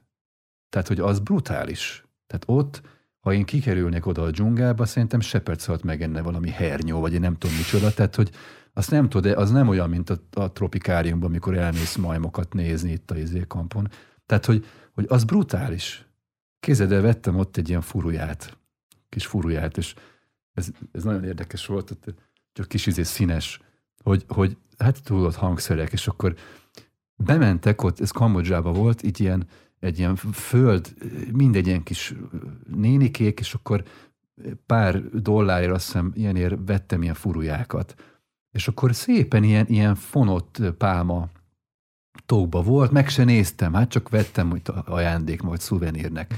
És kézedem arc, hogy a, a, a szálláson ö, fogom, és nem mondom, megnézem, megfújom, milyen, milyen furóját vettem. És akkor így Mit ül, nyeltél be? Kézed el, azt hagyján, ül, ülsz izé pizsamába a, az ágyon, kiveszed a furóját, nem volt semmi hangja, de hogy kifújtam belőle egy egész hangyaból. De úgy kezded el, hogy ilyen, ilyen, de ezek ilyen trópusi hangyák voltak, tehát hogy ilyen, tehát ez, amit egy pillanat így megjegysz, hogy atya úristen, ilyen, hát nyilván ők ott a, a dzsungának a faládikájából vették. akkor tudod, én akkor már meglepetés is, hogy, hogy mit csináljunk? Hát el, iszonyat mennyiség a hangja. És akkor én ott Hát akkor én nagyon lelkes voltam, ilyen, ilyen gyufás dobozba gyűjtögettem a hangyákat, és így kitessékeltem, hogy ne haragudjatok hangyák, tudod így. De hát ezek olyanok, hogy szagról tudod, követték egymást. Az egyik hangyát kidobtad, az ajtó jött vissza, mert ugye ilyenkor tudod rendeződnek. Na mindegy, szóval, hogy dzsungel, tehát se perc alatt véged van, és akkor mit jelent az, hogy, hogy, hogy van egy menedékhely?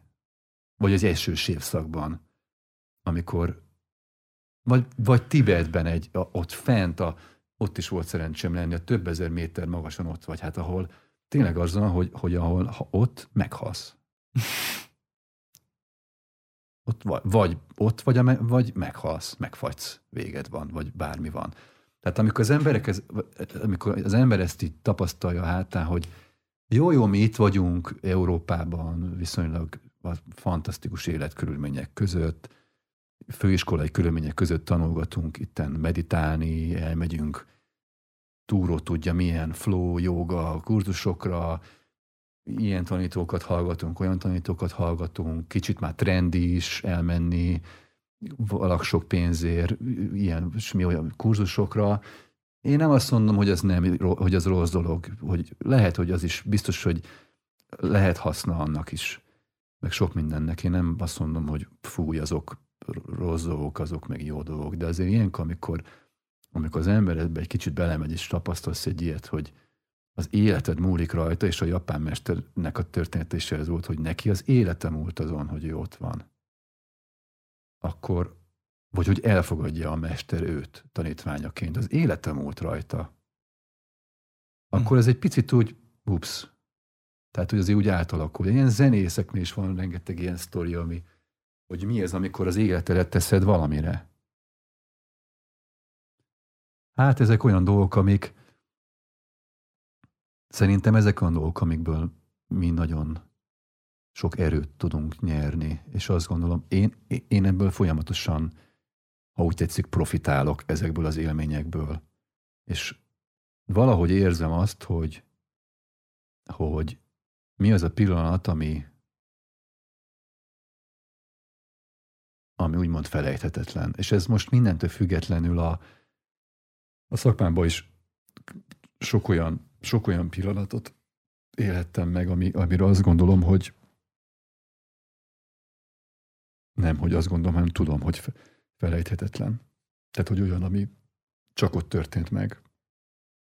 Amikor alkotsz, elmész, olyan zenészekkel találkozol, ö, ott vagy egy backstage-ben, részese van egy, vagy egy lemezfelvételnek, ahol azért, hogy mondjam, az emberek elég komolyan megnyílnak ám egymás felé, tehát hogy, hogy ez, ez egy, na és ilyenkor is azért bejön egy picit nekem a, a főiskolán tanul dolog, hogy, hogy egy ilyen intim helyzetben, ha úgy tetszik, abban, hogy vagyok ott, mit csinálok én ott, mi az én feladatom, hogy tudjam, hogy mi az én feladatom, nem, nem akarok én más lenni, nem akarok én ezt egyébként hiszem, vagy nekem ez egy ilyen alapvetésem, hogy, hogy tudja az ember, hogy mi a dolga. Tudja azt, hogy mivel tudsz hozzátenni ahhoz a dologhoz, amivel foglalkozol, hogy az jobb legyen, hogy az működjön. Én nem akarom másnak a dolgát megoldani. De ha látom, hogy van egy probléma valahol, vagy elakadás van, akkor, és annak ott van releváns ideje vagy helyzete, akkor csak ha annyit tudok tenni, hogy tovább lendüljünk, akkor tök jók vagyunk. Akkor megyünk. Egyébként ez nem, egy, ez nem egy tipikus, tehát ez nem egy, nem egy tipikus szemléletmód egyébként a szakmánkból, hogy zárójelben teszem, tehát hogy se, meg más területen se. Általában mikromenedzselések vannak, tehát mindenki azt gondolja, hogy ő jobban tudja, mint a másik, és egymás dolgába úgy nyúkálunk át, hogy hogy hát ezt biztos tapasztalt te is, hogy itt már mindenki mindenhez is ért, csak egy idő óta úgy vagyok vele, hogy ja, hát akkor ugye én itt nem tudok ehhez hozzászólni. De mindig megvan az a közeg, kérdésed ne felejtsd, amikor, amikor ez, na, szóval, hogy az ember megtalálja, a zsák megtalálja a foltját, tehát, hogy az, aki az, én azt mondom, hogy úgy is tudjuk, hogy, hogy kivel akarunk dolgozni, kivel akarunk, kitől akarunk tanulni, Ugye? Tehát, hogy aki keres, azt talál, hogy még több 20 forintos mondást beszúrjunk. Tehát, hogy valahogy ez úgy, lehet, hogy nem holnap, lehet, hogy nem egy év múlva, lehet, hogy évekig.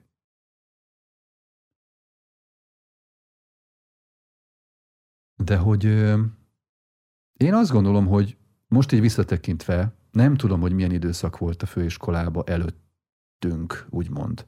Hallottam azért ezt, azt, azt biztos te is hallottál, hogy milyen idő, milyen dolgok történtek a buddhista főiskola. Én azt gondolom, hogy amikor én oda jártam, akkor egy jó időszakot, egy nagyon termékeny, nagyon, én, én még a rektorok közötti marakodást, és ö, hogy mondjam, nem volt jó látni nyilván, de, de nem úgy értem meg. Tehát, hogy mondjam, én összességében azt a három évet úgy éltem meg, hogy, hogy én nagyon hálás vagyok, és egyébként, ha lehet ezúton is nagyon köszönöm, hogy, hogy ott emberek, nagyszerű emberek foglalkoztak velünk.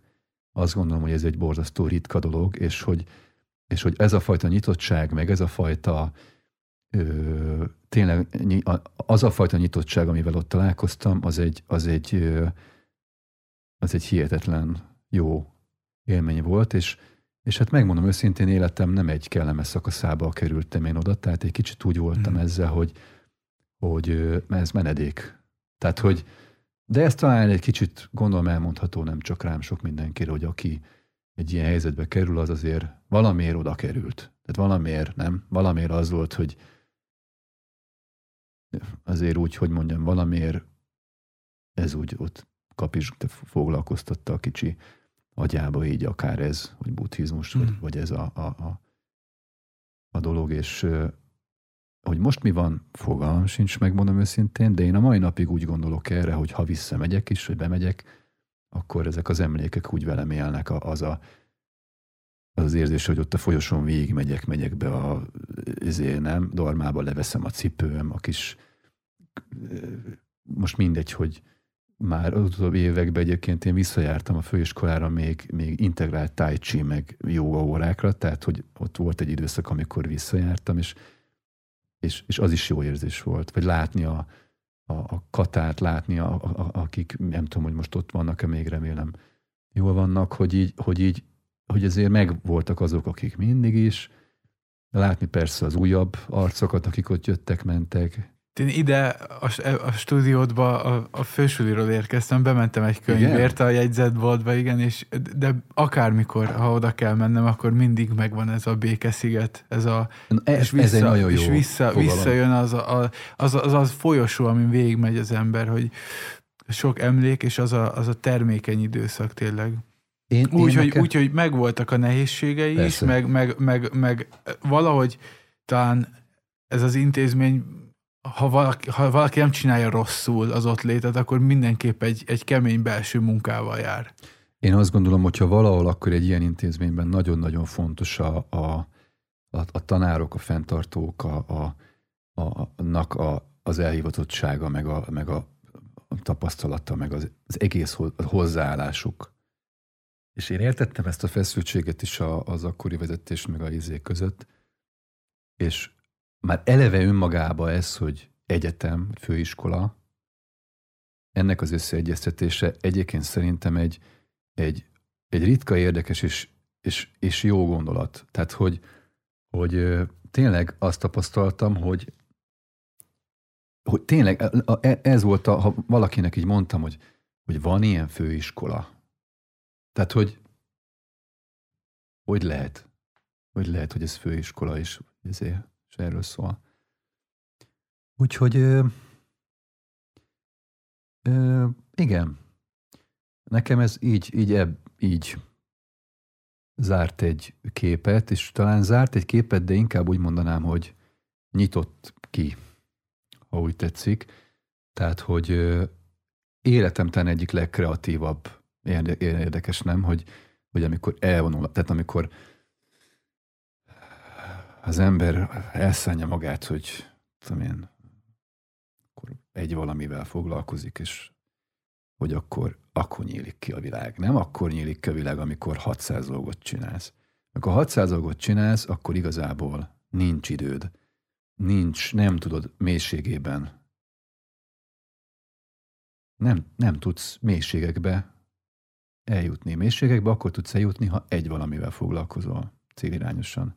Ha valami, ez egy, ez egy komoly tapasztalás, amikor leülsz és figyeled a légzésedet, akkor, akkor és eljutsz bizonyos hely, állapotokba, akkor, akkor, akkor, kinyíl, akkor kinyílik a világ, és most nem arról beszélek, hogy gyönyörű ábrándjaink jelennek meg, meg akár egyébként igen, hanem, hanem az egész ahogy, ahogy az előbb beszéltünk, vagy mondtam, hogy, hogy, hogy az életmódodba ez szépen így be, beszüremkedik, akkor az van, hogy egy, egy voltak éppen egy nagyon egyszerű és apró pillanatra is tud az ember úgy tekinteni, hogy az, az egy hihetetlen csoda. És a mai napig ez van. Én, én nagyon szeretek utazni egyébként, ez a, ha lehet, ugye? És, de hogy most nem csak, hogy külföld, tehát, hogy az utazás maga az nekem mindig is egy ilyen jó, egy kicsit családból hozott dolog is talán. Mert hogy? Hát mert hogy elég sokat utazgattunk így a, a, a régebben, és állandó mozgásban voltunk, de hogy maga az, hogy megyek valahova és látok valamit, az annak nagyon erős szimbóluma van, szerintem, magunkban bent. Amikor, talán, hogyha még van időnk, elmesélek egy-két ilyen képet, csak hogy, hogy mire gondolok. Például, amikor a már említett Burmába volt szerencsém lenni, és például megnéztem, hogy na milyen fa az a fa, ami alá a Buddha is leült. Mert ugye erről nem nagyon beszélünk, csak hát olvastuk, hogy igen, a lótusz, nem tudom milyen, nem, nem lótusz, hanem fügefa alatt, ugye világosod meg a Buddha, és amikor ott állsz egy ilyen fügefa alatt, az, ami brutális. Egy ilyen fa, az úgy néz ki, hogy irgalmatlan nagy ágai vannak. Tehát ez úgy néz ki, Marci, hogy, hogy, hogy ilyen hatalmas, ugye ilyen majdnem akkora ágai vannak, mint, mint amekkora a törzse ennek a fának. És ezek ilyen nagyon hosszan, nagyon szélesen nyúlnak így el, előre. Tehát elképesztő egy ilyen, egy ilyen fánál ott lenni. És akkor ugye ilyen légző gyökereik vannak. Tehát ez ugye úgy néz ki, hogy, hogy időnként így a földből kijön ugye a gyökere. És akkor így ott voltunk, nézegettük, milyen érdekes. És akkor mondja ott a helyi, úgymond idegen vezető, hogy igen, és akkor ez a nem tudom milyen ö, ö, izé, fikusz valami, erre a legelterjedtebb fa, és hogy tulajdonképpen, képzeld el, a fa, amikor előrekszik, akkor leengedi a ágát, és gyökeret hajt. Tehát tulajdonképpen, ahogy a gyűrűk urában nyilván honnan szívta a Tolkien a kisujjából, ugye a, a, az erdők mozognak. Tehát ugye az van, hogy hogy a fa, amikor érzi, hogy már mit eltett pár száz éves megöregedett, akkor leereszti az, a, az ágát, és abból gyökeret hajt, e, elszárad, és tovább él egy újabb hajtás képében. Azt a... Na most tudod, itt ott ülősz, és akkor ott, ott vagy, hogy oké. Okay. és akkor így, hát én gyanítom, hogy azért a butha is, mikor ott ült, azért nem egy ilyen. Vagy amikor a mimózához hozzáérsz, tudod, mi a mimóza, igen, az a kis, igen, igen. és akkor hozzáérsz egy kis növényhez, és hogy hozzáérsz, így, így összehajtja így a kis, kis leveleit, hogy érzi, hogy így, szóval, hogy én csak azt mondom ezzel, hogy a természet puszta, pusztán a természet csodái, ha úgy tetszik, hogy aminek mi is a részei vagyunk. Hát mi is, mi is a részei vagyunk. A, a, a, az, a, a tudatunk, a gondolkodásunk, a, a testünk, ahogy felépül, az idegrendszerünk, a mindenünk, az egy, az egy elképesztő dolog. És hogy tulajdonképpen erre, amikor az ember leül, és azt mondja, hogy oké, okay, most adok egy kis időt, ez elkezd, egyért, elkezd, elkezd tapasztalni, hogy folyik a vér az ereidben. Uf, Isten. Ugye? Vagy az, hogy, hogy érzel, érzel dolgokat, ami, amire nem érzel feltétlenül. Persze nem kell a ló túloldalára se esni, és nem kell ö, csak érted, de hogy, hogy mondjam, ez egy tapasztalás. Egy tapasztalás, ami, amire egyébként a hét bármelyik pillanatában, a napszak bármelyik pillanat, akár itt és most, ahol ugye most így ücsörünk, egyszerűen az van, hogy sokszor vagy itt dolgozom ugye a stúdiómban, most vagyunk, és, és egyszer csak olyan hangosan csiripel egy madár itt a, a mellettem lévő fán, hogy átszól minden hangfalon, mindenen. Hm.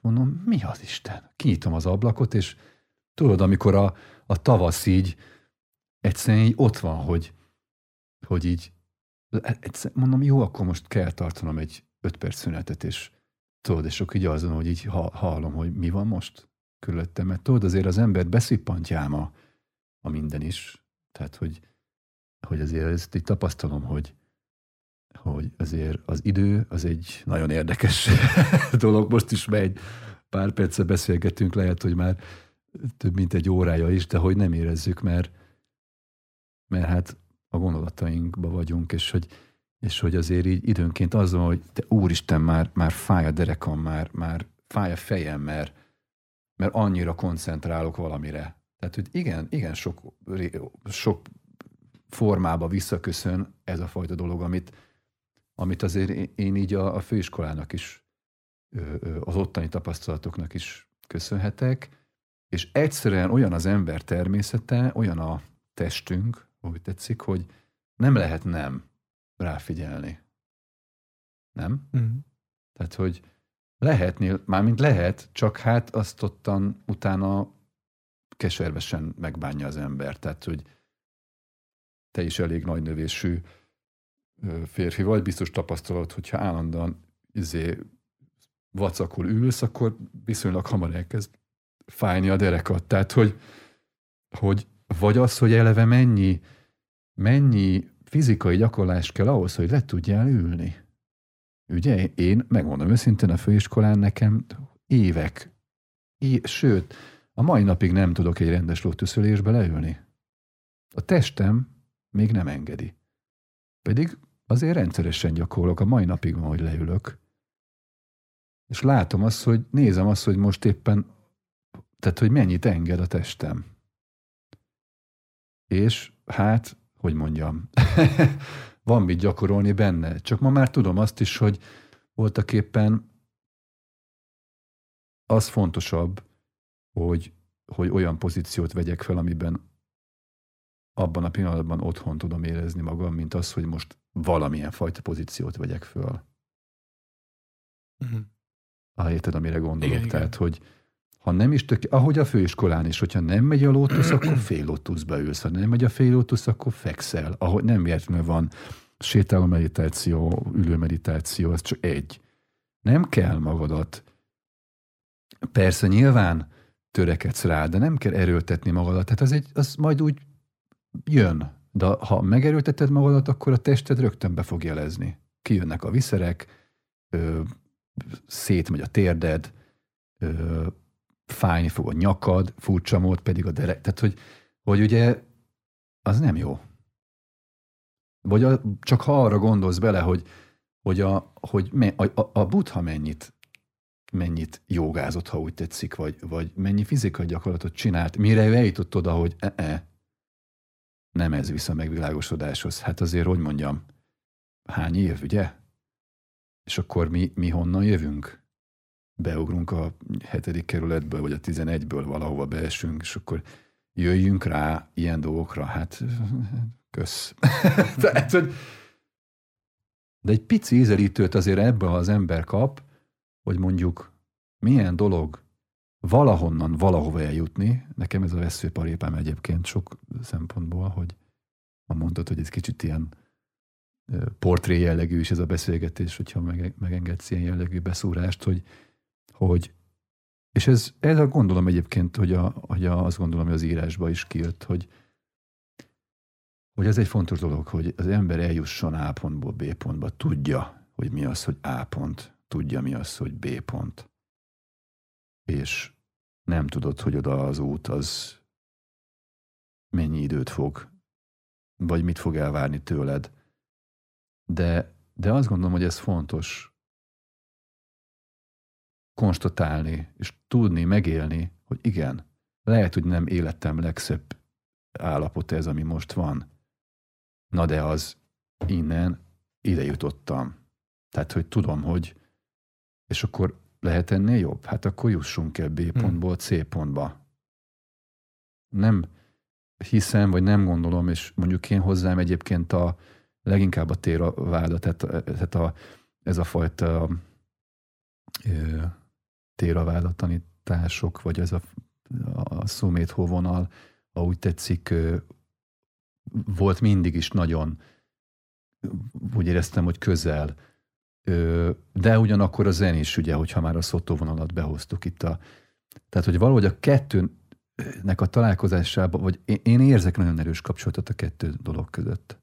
az a fajta tisztaság, az az a puritán egyszerűség, hogy nem kell neked semmi más, csak elég, hogy, elég, hogy leülsz, és alattad a föld, feletted az ég, és, és ez, a, ez az elementáris egyszerűség, ami ez, ez szerintem hihetetlen. És ezt én, ezt a mai napig én ne tud meg, Marca, amikor például hangosítok lent egy rendezvényen, és az van, hogy csak úgy észreveszem magam, hogy, hogy kiegyenesedik a hátam, fölveszek egy ilyen, hát ha úgy tetszik, amennyire tudok nyilván alkalmazkodni egy, egy ilyen helyzethez, de hogy azt veszem észre, hogy én, ugye én ott, ott figyelek. De közben, ugye, tehát hogy azért ott egy, egy nagyon egy aktív alkotó dolog is van, tehát hogy, hogy az nem egy passzív, nekem, számomra, tehát hogy én ott nem bizé bejárok fizetésért, vagy letudok valamit, hanem én ott ugye egy, egy azt gondolom magamról, hogy egy ötödik, hatodik, hetedik alkotó tagja vagyok annak a dolognak, tehát én azt ott igyekszem ott abba jelen lenni, és automatikusan veszem föl a, a testemmel a, a helyzetet azért, hogy, hogy rá érted, tehát mm-hmm. hogy, hogy ez meg tudjon lenni, mert érzem azt, hogyha a görbén ülök görnyetten, akkor ez nem valósul meg. Uh-huh. Tompulok be. Tehát, hogy én érdekes, hogy ez így uh-huh. hogy jár körbe, vagy, vagy hogy a hangokról eleve mit gondolsz, hogy ez, ez egyébként is egy külön történet, hogy, hogy mi, vagy mikor zenészként, amikor, amikor például a zenekarunkkal, a feleségem ugye mondjuk zenélünk, vagy koncertet adunk, és, és, és maga a zenélés is egy, egy ilyen dolog, hogy, hogy, hogy úgy Hát azért azt, hogy érzed, amikor úgy egy pillanat el van kapva, és ott vagy. És ez, ez, ez az, ami miatt az ember azt gondolja, hogy hát csináljunk ilyesmit. Hát ugye egzisztenciát nem csinálunk zenélésből, az nyilvánvaló. A dolgok jelenállása szerint talán a fesztivál ipar is összedől, vagy összebedöntik. Tehát, hogy, hogy nem nincsen, ne legyenek illúzióink, tehát itt azért a, a kultúra az most elég sajnos elég nehéz helyzetbe kerül, kerül vagy van, de hogy ilyenkor egy kicsit azért az emberbe meg mindenkibe felértékelődnek ezek a dolgok, hogy mi az, ami neki fontos. És mi a B pontod most? Vagy nem tudom. Az a B pontom? Nem tudom, hogy az ABC-be hol tartasz. Úristen. Hát azt hiszem, hogy nekem sok A pontom van, és, és na, hát úgy mondom, hogy hát igen. Hát a B pontom az talán most, az egyik ilyen nagy B pontom az ez, ahol most itt ülünk, ez a stúdió. Azt hittem, hogy velem beszélget. Igen, meg persze azt, hogy találkoztunk. De ez egyébként ez része ennek elég, elég zimankos időszak van, van mögöttem személyesen is mindenféle szempontból. Nagy változások voltak így a, a környezetemben is, meg a, a, a szakmám belül is. De az, hogy most itt ülünk ebben a stúdióban, és ennek nagyon sokat köszönhetek a feleségemnek is, hogy, hogy, hogy ebbe ö, folyamatosan bátorít és, és tartja, tartja az energiát bennem, amikor nekem épp egy ilyen nehezebb időszakom van. Azt gondolom, hogy, hogy ez most az én B pontom, hogy ide eljutottam, hogy a C pontom mi lesz ezután, azt tudom, hogy még nagyon sok munka lesz, és, és én most egyelőre, egyelőre kicsit így érzem magam, hogy, hogy most egy, egy nagy kör, egy, egy nagy fejezet úgymond bezárult az életemben, most egy csomó olyan dolgot, amit, amit eddig kicsit lebegtettem, vagy nem nem, úgymond nem mozdult előre az évek során, azt, azt akkor lezártam, helyére tettem, és ez egy nagyon-nagyon jó érzés, és csak hogy ezt erősítsem, hogy ezért, ezért fontos ez, hogy tudja az ember, hogy A pontból P pontba eljutsz. Mert akkor azáltal egy kicsit össze is foglalod ezt a dolgot, és, és ez kell az emberbe, hogy tudatosítsad, hogy most mi van, mert ha, az em, ha nem gondolsz erre így, akkor tudod, ez van egy ilyen mondás is, hogy ha résnyire nyitva hagyod az ajtót, akkor izé, akkor az, ott mindig ott van az, hogy, hogy ezt újra kinyisd. Bizonyos ajtókat be kell csukni, és ha bizonyos ajtókat becsuksz, akkor nyílhatnak ki bizonyos más ajtók. Most ez nagyon misztikusan, vagy nem tudom mi hangzik, de, de egyébként a másik ilyen kultúrkör, ami mindig is nagyon foglalkoztatott, az a szufi. Tehát, hogy, hogy, hogy ez egy elhivatottság, ez a szakma, amit csinálok, soha senki nem gazdagszik meg egyébként, ez egy, ez egy, ez egy baromság, hogy itt a, a zeneiparból, vagy a, a, a bármi ilyen jellegű tevékenység, sose, stúdiót fenntartani az irgalmatlan összegek, évek tapasztalata, és soha nem fogsz tudni olyan mit tudom, stúdióra díjakon dolgozni, hogy az, hogy az bármilyen szinten is kompenzál. Tehát egyértelmű, hogy aki, aki erre szállja a fejét, az, az, az, az egy elhivatott ember. Szerelmes. Az szerelmes, ha úgy tetszik. És hát nyilván vannak olyan életszakaszok az életedben, amikor, amikor teszel egy kérdőjelet, hogy hm. na most oké, okay, na de hm. azért ugye ennek el kéne jutnia valahonnan valahová. Fenntartható ez a dolog, amibe vagy? Megy valahova? Mi a vállalkozásodnak a, a stratégiája? Tehát a, főleg, ha megvállalkozol, akkor ott van ez, hogy el kell jutni A pontból B pontba. De hogy így Mit akartam ezzel mondani? Hát azt talán, hogy, hogy így ez munka. Ez munka és befektetés, és, és sok mindenem múlik. Alapvetően optimista alkatú vagyok, de, de ez, az, ez az időszak ez embert próbáló tényleg mindenféle szempontból, tehát hogy hát mondanám, hogy nehéz ma, nehezebb ma optimistának lenni, de, de azt gondolom, hogy, hogy meglátjuk, hogy mi lesz. Tehát, hogy, hogy elhivatott, elhivatottságom van, szeretnek velem dolgozni, hála Istennek, nekem ez a legfontosabb, hogy, hogy amikor dolgozunk együtt, akkor, akkor, akkor ez egy jó dolog legyen, szak, mind szakmailag, mind emberileg, a legkülönbözőbb területeken, tehát mindegy, hogy céges podcast, vagy lemezfelvétel, vagy hangosítás, vagy mit tudom én, bármi. És nagyon bízom abba, hogy ezek a fajta, látod, hogy a lótusz is, meg a szemétdomból való felnövekedés, tehát én mindig, amikor ilyen nehéz helyzet van, akkor ez a kép eszembe jut, hogy nem véletlenül van ez a nehézség, és hogy, hogy ez még elvezethet egy olyan célpontba, amire azt mondom, hogy az ott egy, az egyfajta virágzás. Ha ne adj Isten, az nem ez lesz, akkor viszont tudom, hogy na ez volt a B pontból a C pontba jutás, mm-hmm.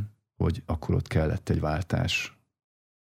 De akkor valószínűleg ott, ahol leszek, ott jobban fogom érezni magam, mint ahol most vagyok. Tehát megvan, ha úgy tetszik, az oka. Talán ez az élet minden területén lehet. Te is tudnál erről mesélni, hogy Ugye az embernek időnként el kell gondolkodni azon, hogy mi az, amit tud vállalni, hogy van az egy, mi, hogy van egy, mennyire van egyensúlyba az életével az, hogy kell is csinálni, meg szeretem is csinálni. Szerencsére arról beszélgethetünk, hogy egyáltalán van olyan része a munkának, amit szeretünk is csinálni. Hazudnék, azt mondanám, hogy minden egyes percét szeretem, nyilván nem, de hát ettől profi az ember, hogy, hogy attól még azt a dolgot megcsinálj jól. Ugye az ember, amikor még csikó, akkor, akkor a energiája is végtelennek tűnik. És akkor így, amikor egy kicsit, úgy mit tudom, ilyen, hát a butha is ugye hány éves volt, amikor ugye, vagy mindegy, Jézus Krisztus ugye, hoznunk be egy kicsit más dolgot is, tehát valamire ez a 30 körüli időszak az, amikor az ember már tapasztal annyit, hogy, hogy így az legyen, hogy kialakuljon egyfajta látásmód, egy rálátással, most mindegy, hogy mire, életre. A buthának nem nagyon volt, ugye a legenda szerint neki el, el kellett szökni a palotából, hogy megnézze, hogy mi a dörgés, mert gyanús volt neki, hogy nem, nem csak ez az élet, ami a bár ezé, vagy micsoda a palota falain belül történt, hát aztán megkapta rendesen, de hogy ez azt gondolom, hogy ez a mai világban ugyanúgy érvényes. Burkokban élünk a, mindenki a maga kis burkában él, és bizonyos területeken nek sajátosság, hogy átjársz ezeken a burkokon, de azért az a jellemző, hogy mindenki a maga kis, kis világában él. Én meg ezeket a kapaszkodókat szeretem. Én szeretem azt, amikor amikor eljutsz A pontból B, tehát amikor, amikor kapcsolat van mm. két terület között, ez borzasztóan izgalmas dolog, amikor egy videó, például készül egy videó dolog, és akkor én annak a produkciónak úgymond a hangmérnöke vagyok, vagy zeneileg vagyok benne. Ez nagyon érdekes, hogy ezek a területek hogy dolgoznak mm. együtt, vagy akármi mondjuk, mit én szervezetfejlesztés. És akkor itt ülnek, mint ahogy mi, és beszélgetnek arról nagy marketing szakemberek, hogy, hogy mi van most akkor a, mm. mit tudom én, milyen szektorokban milyen mm. problémák vannak, és milyen megoldások, Covid, stb. És érdekes, érdekes, és ez, ez, úgy ez folyamatosan fedezek fel magamba is olyan területeket, ami, ami így, ami, uh, wow, hát ez engem úgy mindig is érdekelt.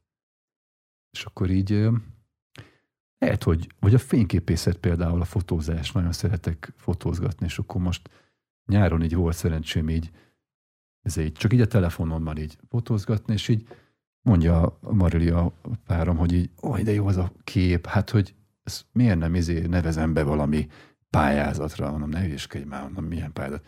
De, de, de, és akkor így, jó van, mondom, hát ez tök jó, köszi, aranyos vagy. És akkor tudod, de amikor már sokadik ilyet mondja, hogy és az a kép, és az a kép, és akkor így jó van, mondom, akkor lehet, hogy lehet, hogy ha, érted, tehát, hogy oké, okay, mert nekem tetszik, de hogy hogyha ha kapsz erre visszajelzést, hogy ez másoknak is tetszik, akkor, akkor lehet, hogy ez egy olyan dolog, amivel érdemes lehet.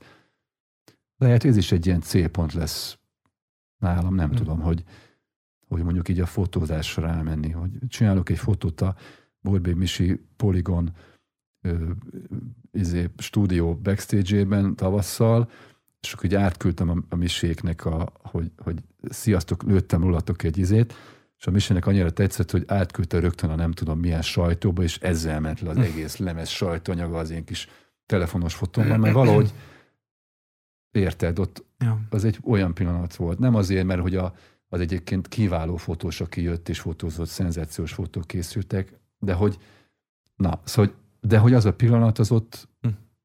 az ott olyan volt, és jó volt. Hát ilyen is. Nagyon örülök, hogy, hogy van,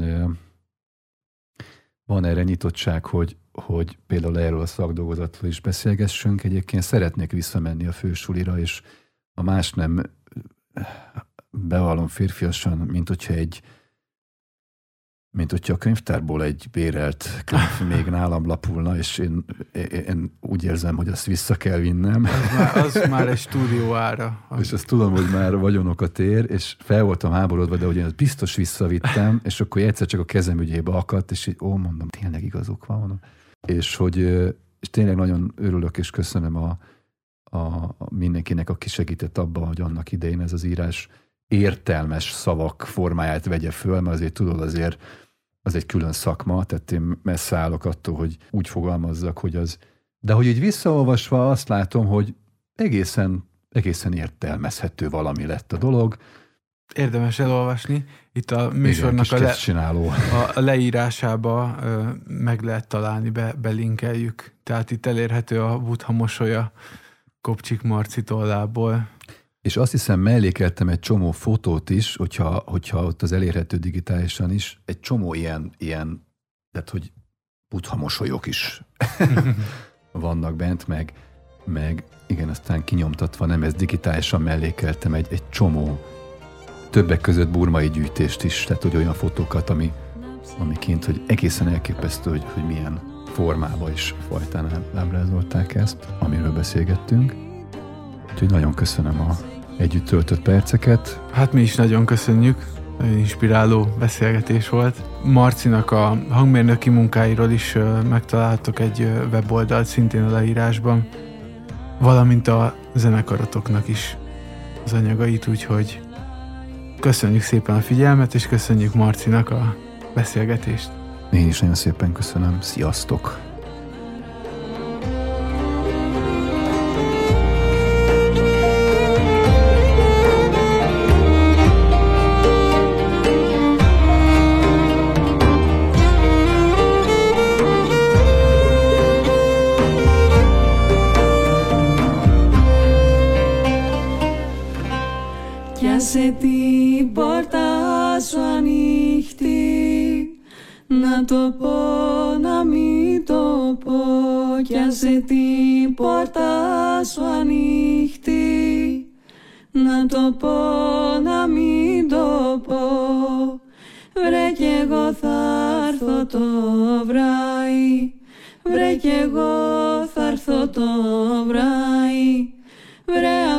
usire andrà, palare, palare andrà.